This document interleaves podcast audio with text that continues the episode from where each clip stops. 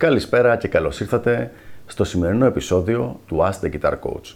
Σήμερα, για άλλη μια φορά, έχουμε μια ερώτηση που είναι ένα συνδυασμός, ένα συνοθήλευμα από τουλάχιστον 20 ερωτήσεις που μου έχουν έρθει του τελευταίους μήνες, οι οποίες είναι όλες παραλλαγές του ίδιου θέματος. Για να ακούσουμε λοιπόν την ερώτηση αυτή όπως την έχω φτιάξει για ένα νέο συνδυασμός όλων των άλλων.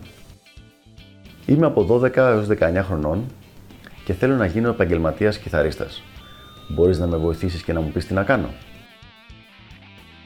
Αυτή η ερώτηση λοιπόν μου έχει έρθει με πολύ μικρές παραλλαγές από παιδιά ηλικίας από 12 έως 19 χρονών και μερικές φορές ακόμα και παραπάνω και είπα ότι πρέπει να τα βάλω όλα μαζί σε μία ερώτηση όπου να δώσω με bullet points, με δύο κουβέντες τις επόμενες κινήσεις που πρέπει να κάνει ένας άνθρωπος, ένα παιδί που βρίσκει τον εαυτό του σε αυτή τη θέση.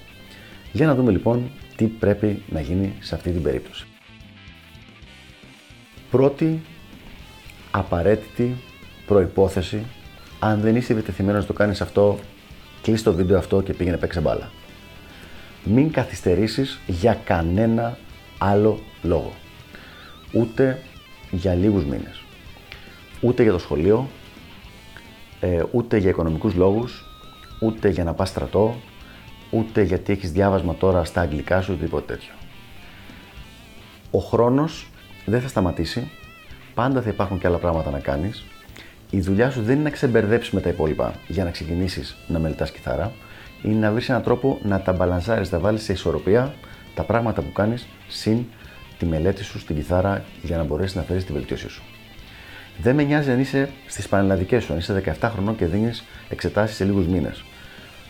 Πάντα πρέπει να ξεκινήσεις τώρα, όχι σε λίγους μήνες. Αν δεν είσαι επιτεθειμένος να ξεκινήσεις τώρα και να κάνεις την οποιαδήποτε θυσία είναι για να ξεκινήσεις τώρα, ξέχασε το συγκεκριμένο όνειρο και όπως είπα, είπα και πριν, πήγαινε παίξε μπάλα. Νούμερο 2. Βρες έναν καλό καθηγητή στο μουσικό ιδίωμα το γενικό μουσικό ιδίωμα που θες να ειδικευτείς και ξεκίνα μαθήματα μαζί του, ενώ παράλληλα έχεις υπολογίσει ότι στη διάρκεια της ημέρας θα έχεις μίνιμουμ 4 ώρες μελέτης. Οι 6 ώρες είναι το ιδανικό, αλλά και με 4, αν έχεις έναν πραγματικά καλό καθηγητή που είναι γάτος και σε βοηθάει και σε καθοδηγεί και σε διορθώνει συνέχεια και με 4 μπορείς να γίνει.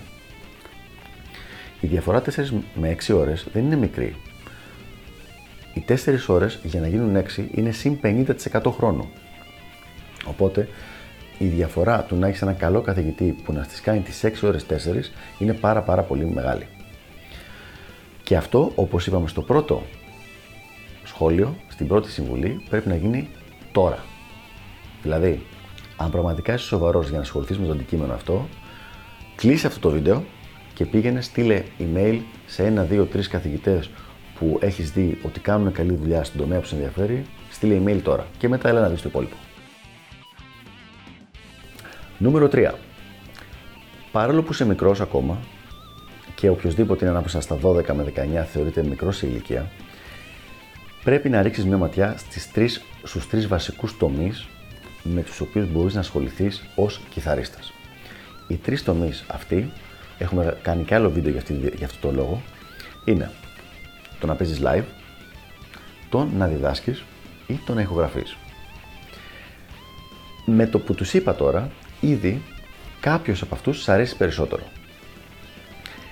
Θα πρέπει να γίνεις αρκετά καλός και στους τρεις αυτούς τομείς, να μην είσαι χάλια δηλαδή σε κανέναν, αλλά σε έναν από αυτούς θα πρέπει να ειδικευτείς και να γίνεις πολύ πολύ καλός.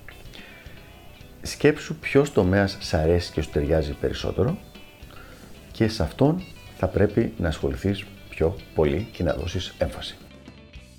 Στον τομέα λοιπόν με τον οποίο έχεις αποφασίσει να δώσεις έμφαση, θα ψάξεις να βρεις μέντορες, τον καθηγητή σου, αλλά και πιθανώς και άλλους μέντορες και όταν πια γίνεις κάπως καλός θα πας και να δουλέψεις δωρεάν για κάποιο χρονικό ε, πλαίσιο, δηλαδή για 6 μήνες, πιθανώς και για ένα χρόνο. Η δουλειά αυτή μπορεί να μην είναι full time, να μην είναι 8 ώρες την ημέρα, μπορεί να είναι δύο-τρεις φορές τη βδομάδα από 4 ώρες. Αλλά θα πας να δουλέψεις δωρεάν για να αποκτήσεις εμπειρία και να μάθεις το πώς κινούνται τα πράγματα στο συγκεκριμένο τομέα. Γιατί πάρα πολλές φορές ο τρόπος που τα έχουμε τα πράγματα στο μυαλό μας, είτε για το live, είτε για το στούντιο, είτε για τη διδασκαλία, είναι απίστευτα διαφορετικός από αυτό που γίνεται στην πραγματικότητα. Μην ακούσεις κανένα συγγενή ο οποίος θα σου πει Μα σε εκμεταλλεύονται, σου λένε να δουλέψεις τσάμπα κτλ, κτλ. Δεν είναι κάτι το οποίο είναι μόνιμο. Ουσιαστικά αυτό που κάνεις είναι αυτό που λέγεται στα αγγλικά internship, μια μαθητεία, το οποίο είναι ένας θεσμός ο οποίος γίνεται εδώ και πάρα πάρα πάρα πάρα πολλά χρόνια και γίνεται και στους τομείς, στους τομείς της business, του marketing και οτιδήποτε. Αφού τελειώνεις τις σπουδές σου, πας και δουλεύεις για λίγο καιρό για να αποκτήσεις μια εμπειρία πάνω στην δουλειά. Και αυτή η εμπειρία ε, έχει τόσο μεγάλη αξία για σένα που θα την έχεις αποκτήσει που δεν πληρώνεσαι σε χρήματα. Όπως λέει ένα πάρα πολύ καλό ρητό, το θα το πω στα αγγλικά και θα κάνω τη μετάφραση. You work either to earn or to learn. Δουλεύεις είτε για να βγάλεις χρήματα είτε για να μάθεις.